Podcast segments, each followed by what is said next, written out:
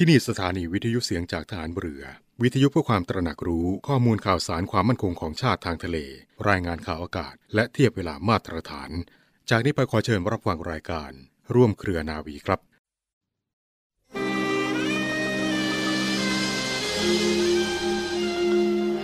การสร้างความมั่นคงและความเจริญก้าวหน้าในชีวิต มีแนวปฏิบัติที่ใครจะแนะนำดังนี้ ข้อแรก ให้ระลึกถึงเกียรติภูมิของบัณฑิตไว้เสมอ เพื่อป้องกันไม่ให้ประพฤติผิด หรือประพฤติทวนหลักวิชาการ หลักการและเหตุผล และความถูกต้องชอบธรรม ข้อ 2. ให้ตั้งเป้าหมายในการงานในชีวิต ไว้แต่ในทางที่สุจริต ดีงาม และเป็นประโยชน์ ยั่งยืน และมุ่งสู่เป้าหมายนั้นอย่างเที่ยงตรงจริงใจ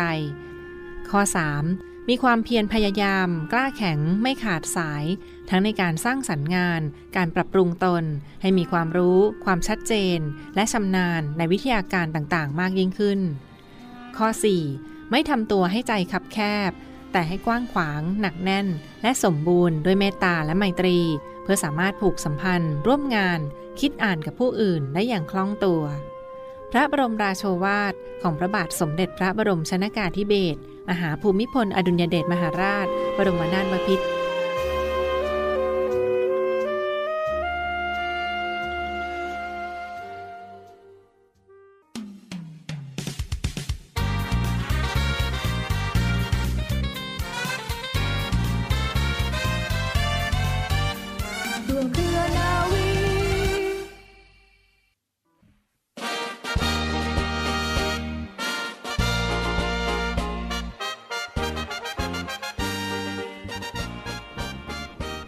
สวัสดีคุณผู้ฟังทุกท่านค่ะ ขอต้อนรับคุณผู้ฟังทุกท่านเข้าสู่รายการร่วมเครือนาวี กับสาระความรู้และข่าวสารที่นำมาฝากคุณผู้ฟังกันประจำทุกวันสำหรับเรื่องเล่าชาวเรือในวันนี้ค่ะ คุณผู้ฟัง มีประวัติความเป็นมาที่น่าสนใจของเรือหลวงปัตตานีมาฝากคุณผู้ฟังกันค่ะเรือหลวงปัตตานีหรือ STMS ปัตตานีเป็นหนึ่งในสองเรือตรวจการไกลฝั่งชั้นปัตตานี ซึ่งทำหน้าที่โดยกองทัพเรือไทย ภายใต้ข้อตกลงในเดือนพฤษภาคม พุทธศักราช 2545 บริษัทต่อเรือแห่งรัฐของจีนได้สร้างเรือหลวงปัตตานี และเรือหลวงนราธิวาส ซึ่งเป็นเรือที่สร้างขึ้นรูปแบบเดียวกันกับที่อู่ต่อเรือฮู้ตรงจงหัวในเซี่ยงไฮ้นะคะ เรือหลวงปัตตานีนั้นได้รับการเปิดตัวในปีพุทธศักราช 2547 และส่งมอบให้กับกองทัพเรือไทยเมื่อวันที่ 16 ธันวาคม พุทธศักราช 2548 ในวันที่ 10 กันยายน พุทธศักราช 2553 ค่ะ เรือหลวงปัตตานีและเรือหลวงซิมิลัน ซึ่งเป็นเรือสนับสนุนได้ออกจากฐานทัพเรือสัตหีบ โดยมีกำลังพลทั้งหมด 351 คน และกองกำลังสงครามพิเศษจำนวน 20 นาย เข้าร่วมต่อต้านการกระทำอันเป็นที่เกิดจากโจรสลัดในอ่าวเอเดน ภารกิจในครั้งนั้นนับเป็นครั้งแรกที่ประเทศไทยส่งกองกำลังไปต่างประเทศ เพื่อปกป้องผลประโยชน์ของชาติทางทะเล โดยเป็นส่วนหนึ่งของกองเรือเฉพาะกิจผสมที่ 151 เรือหลวงปัตตานี และโดยเฉพาะอย่างยิ่งเรือหลวงซิมิลันนะคะได้ขัดขวางการกระทำของโจรสลัด ในเหตุการณ์ 2 เหตุการณ์ แยกกันเมื่อวันที่ 23 ตุลาคม พุทธศักราช 2553 จากนั้นในวันที่ 20 มกราคม พุทธศักราช 2554 ค่ะ เรือทั้งสองลำก็ได้กลับมาที่ท่าเรือหลังจากปฏิบัติหน้าที่และภารกิจอย่างยาวนานจำนวน 137 วันค่ะ และในวันที่ 9 มีนาคม พุทธศักราช 2557 นะคะ คุณฟัง เรือหลวงปัตตานีนั้นก็ได้รับการนำไปปฏิบัติภารกิจอีกค่ะ พร้อมกับ AgustaWestland Super Lynx 300 ในการปฏิบัติการค้นหาและกู้ภัย เครื่องบินมาเลเซียแอร์ไลน์เที่ยวบินที่ 370 ค่ะ สำหรับเรือชุดเรือหลวงปัตตานีนั้นเป็นเรือตรวจการไกลฝั่งชุดแรกของกองทัพเรือไทยขึ้นระวางประจำการในปี 2548 ต่อที่อู่ต่อเรือประเทศจีน แต่เครื่องยนต์และระบบอาวุธทั้งหมดนั้นเป็นของตะวันตกทั้งสิ้นนะคะ และก็ถือว่าเป็นเครื่องยนต์และระบบอาวุธที่ค่อนข้างแปลกใหม่สำหรับกองทัพเรือในยุคนั้น ที่นิยมใช้ก็เป็นเครื่องยนต์ของ MTU และระบบอิเล็กทรอนิกส์บนเรือของ Thales ค่ะ เนื่องจากตัวเรือนั้นใช้เครื่องยนต์ 16 RK270 จำนวน 2 เครื่อง เรดาร์ตรวจการก็ใช้ LAN 30 XI ของ c l e x หรือ Leonardo ในปัจจุบันนะคะ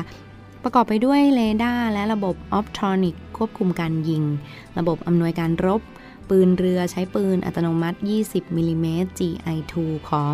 d e n e l a n d System นะคะ แล้วก็ระบบอาวุธหลักยังใช้ระบบอาวุธที่คุ้นเคยอย่างปืนเรือ OTO Melara 76 62 Super Rapid นอกจากนั้นยังมีพื้นที่ที่เผื่อเอาไว้สำหรับการติดตั้งจรวดต่อต้านเรือรบอีกด้วยค่ะ แต่ยังไม่ได้มีการติดตั้งจริงมาจนถึงปัจจุบัน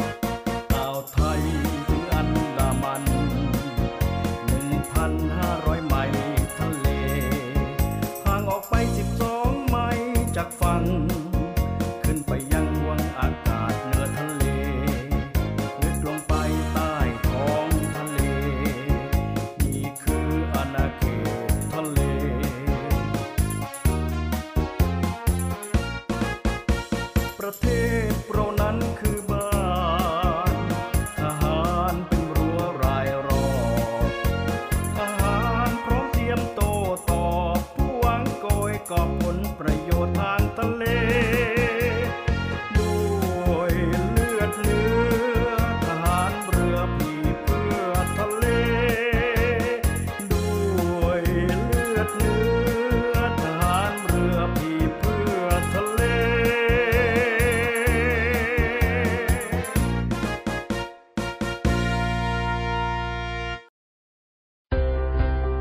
สำนักงานปลัดกระทรวงกลาโหม ขอเชิญชวนประชาชนและนักท่องเที่ยว เยี่ยมชมพิพิธภัณฑ์ศาลาว่าการกลาโหม และส่วนจัดแสดงปืนใหญ่โบราณ บริเวณด้านหน้าศาลาว่าการกลาโหมจำนวน 40 กระบอก เพื่อศึกษาประวัติศาสตร์ในการรักษาอธิปไตยของชาติ รวมถึงผลงานทางศิลปะอันทรงคุณค่า ที่ดำรงไว้ซึ่งเอกลักษณ์ของความเป็นไทย โดยสามารถเข้าเยี่ยมชมได้ในวันและเวลาราชการ หรือติดต่อได้ที่ 0816173233 และ 0898167188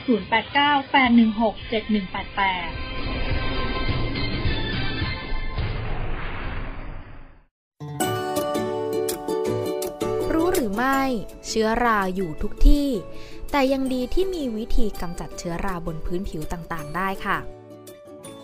รู้หรือไม่คะว่าทำไมบ้านถึงมีเชื้อราทั้งๆ ที่ทำความสะอาดเป็นประจำค่ะ เพราะว่าการเกิดเชื้อราและการกำจัดเชื้อรามีหลากหลายปัจจัยเข้ามาเกี่ยวข้องค่ะ บางอย่างคุณอาจนึกไม่ถึงหรือมองข้ามไป มาทำความเข้าใจปัญหาเชื้อราในบ้าน ลึกซึ้งถึงต้นต่อไปจนถึงทางแก้ไขค่ะ ก่อนอื่นนะคะ มาทำความรู้จักกับเชื้อราก่อนค่ะ เชื้อรานะคะ เป็นจุลินทรีย์จำพวกเดียวกับเห็ดราและยีสต์ทำหน้าที่ย่อยสลายสิ่งมีชีวิตที่ตายแล้ว โดยเชื้อราเริ่มจากการเป็นสปอร์ขนาดเล็กที่มองไม่เห็นด้วยตาเปล่าปิวอยู่ในอากาศค่ะ เมื่อไปตกบนพื้นผิวที่มีสภาวะเหมาะสมก็จะเจริญเติบโตและรวมเป็นกลุ่มที่เราเห็นกันนี่แหละค่ะ การสูดดมหรือสัมผัสเชื้อราอาจทำให้เกิดการระคายเคืองผิวหนัง ตาหรือจมูก และมีอาการวินเวียนศีรษะ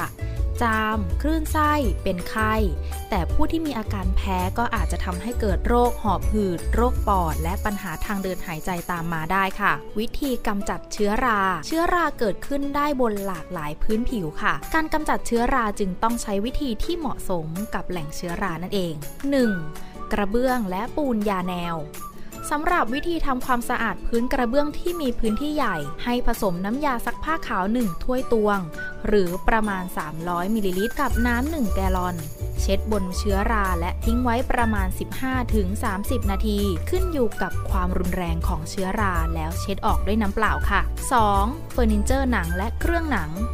พื้นผิวที่ทำจากหนัง ทั้งโซฟา เสื้อโค้ทรองเท้าและกระเป๋า หากมีเชื้อราขึ้นนะคะ ถ้าเป็นไปได้ ให้นำเฟอร์นิเจอร์หรือเครื่องหนังออกไปกำจัดเชื้อราข้างนอกบ้าน เพื่อป้องกันการฟุ้งกระจายค่ะ ก่อนอื่นนะคะ ให้ใช้แปรงปัดเชื้อราออก ตามด้วยการใช้ผ้าชุบน้ำส้มสายชู เช็ดไปบริเวณที่มีเชื้อรา หลังจากนั้นเช็ดน้ำส้มสายชูออกด้วยสบู่ และทำความสะอาดหนังด้วยน้ำอุ่น เช็ดให้แห้งด้วยผ้านุ่มและผึ่งจนกว่าจะแห้งสนิทค่ะ ข้อที่ 3 พื้นผิวที่เป็นผ้าและเสื้อผ้า ขั้นตอนแรกนะคะ ให้คุณกำจัดเชื้อราออกให้มากที่สุดเท่าที่จะทำได้ โดยใช้แปรงปัด เราขอแนะนำนะคะ ให้นำออกนอกบ้านเพื่อป้องกันการปลิวของสปอร์ภายในบ้านค่ะ จากนั้นให้คุณตรวจสอบฉลาก แนะนำการซักอีกครั้ง เพื่อไม่ให้เสื้อผ้าเสียหาย หากเสื้อผ้าสามารถซักด้วยน้ำร้อนได้ ให้คุณซักด้วยน้ำร้อนที่สุดเท่าที่จะสามารถทำได้ โดยหากเป็นไปได้นะคะ ให้ใช้อุณหภูมิ 70 องศาเซลเซียสขึ้นไป เพราะจะได้ฆ่าเชื้อไวรัสไปพร้อมกันค่ะ คุณอาจเติมน้ำยาฆ่าเชื้อโรคลงไปตอนซักสำหรับการกำจัดเชื้อราบนผ้าแบบเน้นเฉพาะจุด ให้ใช้น้ำส้มสายชูใส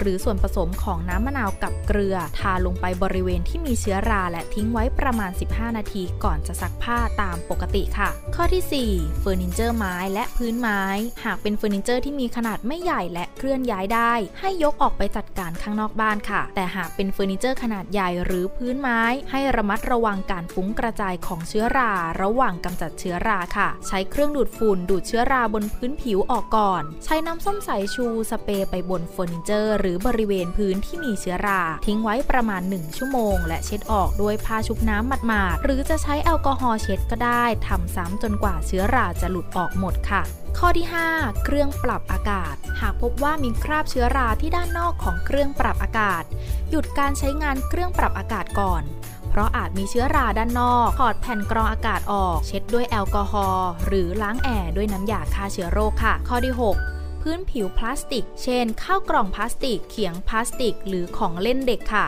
หากล้างไม่ดีก็อาจทำให้เป็นแหล่งเจริญเติบโตของเชื้อราได้ เพราะระหว่างใช้งานอาจมีการเปลือเปื้อนอาหารหรือน้ำลาย เนื่องจากของเหล่านี้นะคะ ต้องสัมผัสกับอาหารและเป็นสิ่งของที่ใช้กับเด็กค่ะ จึงต้องอ่อนโยนและไม่มีสารตกค้าง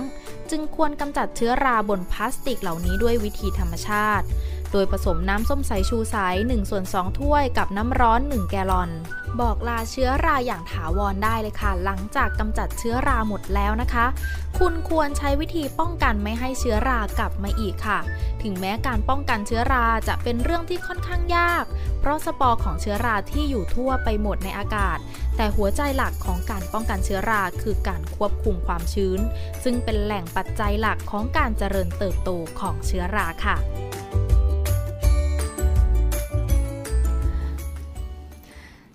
และต่อเนื่องกันที่อีกหนึ่งข่าวสารเรื่องราวเตือนภัยมาฝากคุณฟังกันด้วยนะคะเป็นเรื่องราวของมิจฉาชีพที่มาหลอกลวงคนไทยไปทำงานในประเทศ อื่น ๆ หรือต่างประเทศกันในครั้งนี้ค่ะ นอกจากแก๊ง call center ที่แพร่ระบาดที่ผ่านมาแล้ว ก็มีอีกหนึ่งการแจ้งเตือนภัยในส่วนของการหลอกลวงคนไทยไปทำงานในต่างประเทศอย่างประเทศออสเตรเลียกันด้วย ซึ่งในครั้งนี้ทางด้านกรมการจัดหางานออกมาเตือนภัย ป้องกันคนไทยเชื่อ ว่ามีการหลอกลวงไปทำงานในภาคการเกษตร ทางพื้นที่ของประเทศออสเตรเลียในครั้งนี้นะคะ ซึ่งทางด้านอธิบดีกรมการจัดหางานได้ออกมาเปิดเผยว่า กรมการจัดหางานได้รับรายงานจากสถานเอกอัครราชทูตณนะกรุงแคนเบราประเทศออสเตรเลีย ว่ามีการหลอกลวงคนไทยไปทำงาน ทางด้านเกษตรกร หรืออาชีพทางเกษตรกรรม ในพื้นที่ออสเตรเลียนะคะเป็นประเทศออสเตรเลียลีย ซึ่งมีหญิงไทยและสามีชาวออสเตรเลีย แอบอ้างว่าเป็นเจ้าหน้าที่ หรือว่าเป็นเจ้าของธุรกิจการเกษตร เป็นเจ้าของฟาร์ม ในประเทศออสเตรเลีย และอ้างว่าได้รับเงินสนับสนุนจากรัฐบาลออสเตรเลีย ที่จะช่วยให้คนไทยเดินทางไปทำงาน ภาคการเกษตรในประเทศออสเตรเลียได้ ซึ่งก็จะมีการหลอกลวงโดยใช้วิธีการให้คนไทยนั้น โอนเงินหรือชำระเงินล่วงหน้าก่อนประมาณ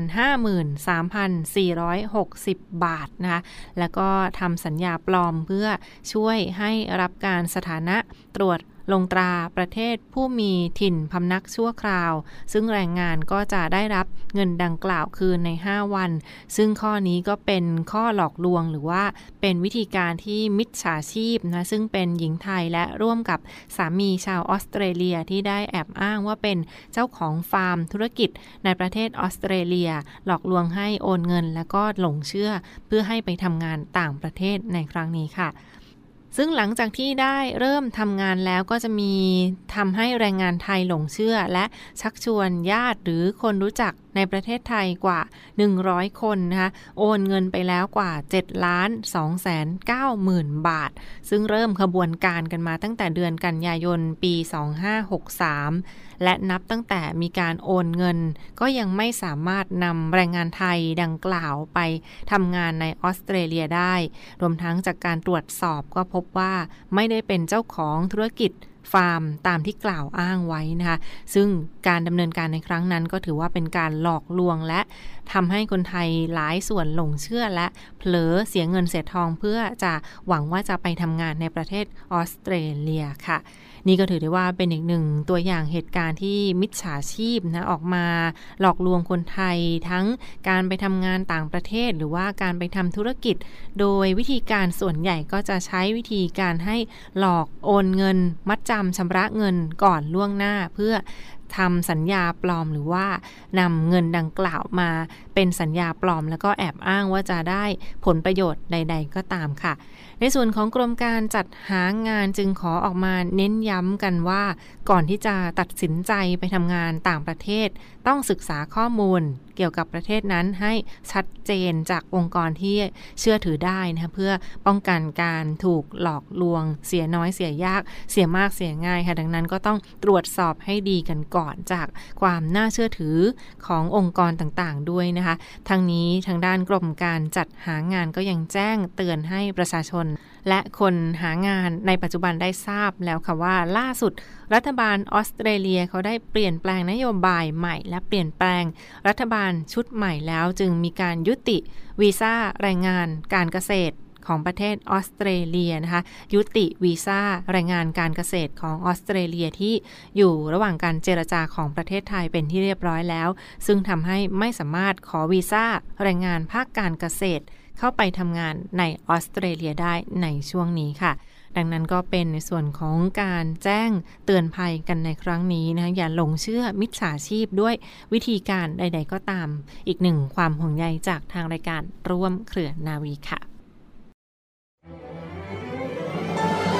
กองทัพเรือร่วมกับสภากาชาติไทยกำหนดจัดการแสดงกาชาติคอนเสิร์ตครั้งที่ 48 ปีพุทธศักราช 2565 90 พรรษา สมเด็จพระบรมราชชนนี พันปีหลวง ราชนาวี ถวายพระพรชัยมงคล ในวันที่ 1 และวันที่ 2 สิงหาคม 2565 ณ ศูนย์วัฒนธรรมแห่งประเทศไทย ร่วมสมทบทุนโดยเสด็จพระราชกุศลบำรุงสภากาชาติไทย โดยโอนเงินผ่านบัญชี ธนาคารทหารไทย ธนชาติ บัญชีเลขที่ 115ขีด1ขีด07533ขีด8โดยผู้บริจาคสามารถนำใบเสร็จรับเงินไปลดหย่อนภาษีได้ สอบถามรายละเอียดเพิ่มเติมได้ที่ กรมการเงินทหารเรือ โทร 02475 5683 เราช่วยกาชาติ กาชาติช่วยเรา รวมใจพักรักชาติราชศรัทธา ปิดท้ายกันที่อีกหนึ่งข่าวสารเรื่องราวในส่วนของทัพเรือภาคที่ 3 กันอย่างต่อเนื่องค่ะ ในส่วนของกองทัพเรือโดย ทัพเรือภาคที่ 3 ขอให้ความมั่นใจกับพี่น้องประชาชนในพื้นที่ฝั่งทะเล อันดามันว่าทุกระบบเตือนภัยสึนามิที่เกาะเมียงในฝั่งอันดามันนั้นมีความพร้อม กรณีเกิดเหตุฉุกเฉินทางทะเลในครั้งนี้นะคะ ในส่วนของกองทัพเรือโดยทัพเรือภาคที่ 3 และหน่วยเฝ้าตรวจ และรายงานการเคลื่อนตัวของคลื่น เกาะเมียงกองทัพเรือหรือคลื่นความเคลื่อนไหวในส่วนของฝั่งทะเลอันดามันนะคะคลื่นสึนามิฝั่งทะเลอันดามัน ถ้ากรณีเกิดเหตุฉุกเฉินเหตุด่วนเหตุร้าย ในส่วนของระบบเตือนภัยก็พร้อมร้อยเปอร์เซนที่จะเป็นด่านหน้าเพื่อแจ้งเตือนคนไทยกันในครั้งนี้ค่ะ จากสถานการณ์ที่ผ่านมาที่มีการตรวจพบว่ามีเหตุเกิดแผ่นดินไหวใต้ทะเล ขนาด 4.5 ถึง 5.6 ริกเตอร์ ที่ความลึก 250 กิโลเมตร เมื่อ 2 สัปดาห์ที่ผ่านมานะคะที่บริเวณใกล้กับชายฝั่งของหมู่เกาะทะเลอันดามันและนิโคบาร์ ประเทศอินเดีย ซึ่งห่างไปจากจังหวัดภูเก็ตประมาณ 540 กิโลเมตร จำนวนหลายครั้งต่อวันนั้น ก็ส่งผลให้ประชาชนในพื้นที่ใกล้เคียงจังหวัดประเทศอินเดียนะที่มีการติดตามสถานการณ์กันอย่างต่อเนื่อง เช่นเดียวกันค่ะในส่วนของกองทัพเรือโดยทัพเรือภาคที่ 3 โดยหน่วยเฝ้าตรวจ และรายงานการเคลื่อนตัวของคลื่น เกาะเมียงกองทัพเรือหรือนอตคเกาะเมียง ซึ่งตั้งอยู่ที่บริเวณอุทยานแห่งชาติ หมู่เกาะซิมิลัน และทางด้านทิศตะวันตก ของประเทศไทยค่ะ ก็มีการตรวจสอบสภาพความพร้อมของเครื่องมือในการวัดระดับน้ำและความเคลื่อนไหวของคลื่นอย่างต่อเนื่องค่ะ รวมทั้งมีการฝึกซ้อมการแจ้งเตือนภัยสึนามิกันอย่างต่อเนื่องกรณีเกิดเหตุฉุกเฉินใด ๆ ก็ตามนะคะ เจ้าหน้าที่ฐานเรือก็พร้อมตลอด 24 ชั่วโมง รวมทั้งระบบเตือนภัยที่ตรวจสอบการใช้งานอยู่เสมอ เพื่อป้องกันเหตุด่วนเหตุร้าย และกรณีฉุกเฉินต่อไปสำหรับเครื่องตรวจวัดระดับน้ำที่เกาะเมียงในครั้งนี้เห็นฟังครับเป็นรูปแบบเรดาร์ยิงความถี่ ลงสู่พื้นน้ำทะเลนะคะซึ่งใช้แรงดันของน้ำสะท้อนคลื่นกลับมายังเรดาร์แล้วส่งคลื่นความถี่ไปยังระบบระบวนผลค่ะเพื่อ แปลงเป็นค่าของระดับน้ำและส่งค่าดังกล่าวไปยังเครื่องสัญญาณดาวเทียม แบบวันต่อวันและเรียลไทม์เลยทีเดียวนะคะ ซึ่งไปยังศูนย์ปฏิบัติการของกรมอุทกศาสตร์ ก็สามารถแสดงผลของระดับน้ำได้ที่หน้าจอคอมพิวเตอร์ทั้ง 3 ระดับคือระดับ 5 60 และ 120 วินาทีนะคะ ดังนั้นก็มีเจ้าหน้าที่การเข้าเวรยามดูแลกันตลอด 24 ชั่วโมง เพื่อเฝ้าระวังกรณีเกิดเหตุ ฉุกเฉินทางทะเลในครั้งนี้ค่ะเรียกได้ว่าอย่าเพิ่งตื่นตระหนกกันไปในส่วนของเจ้าหน้าที่ฐานเรือก็มีการดูแลความปลอดภัยให้กับพี่น้องประชาชน ทางด้านการรักษาความมั่นคงของชาติทางทะเล ฝั่งอันดามันกันอย่างต่อเนื่อง โดยเฉพาะระบบ ตือนภัยสึนามิที่เกาะเมียงค่ะ ยืนยันได้เลยว่ามีการตรวจสอบและมีความพร้อมร้อยเปอร์เซ็นต์นะคะ ถ้ามีเหตุด่วนเหตุร้ายหรือว่าต้องการแจ้ง ขอรับสนับสนุนหรือว่าแจ้งเรื่องราวใดๆก็ยังสามารถโทรเข้าไปได้โดยตรงเช่นเดียวกันที่สายด่วนทัพเรือภาคที่3นะคะหมายเลขโทรศัพท์ของสายด่วนทัพเรือภาคที่ 3 076 391 598 สายด่วนทัพเรือภาคที่ 3 076 391 598 ได้ตลอด 24 ชั่วโมงค่ะ และทั้งหมดคือข่าวสารจากรายการร่วมเครือนาวีในวันนี้ขอบคุณทุกท่านที่ติดตามรับฟังนะและพบกันได้ใหม่ ในทุกวันเวลาประมาณ 12 นาฬิกาเป็นต้นไป ทางสถานีวิทยุเสียงจากทหารเรือ วันนี้ลาไปก่อน สวัสดีค่ะ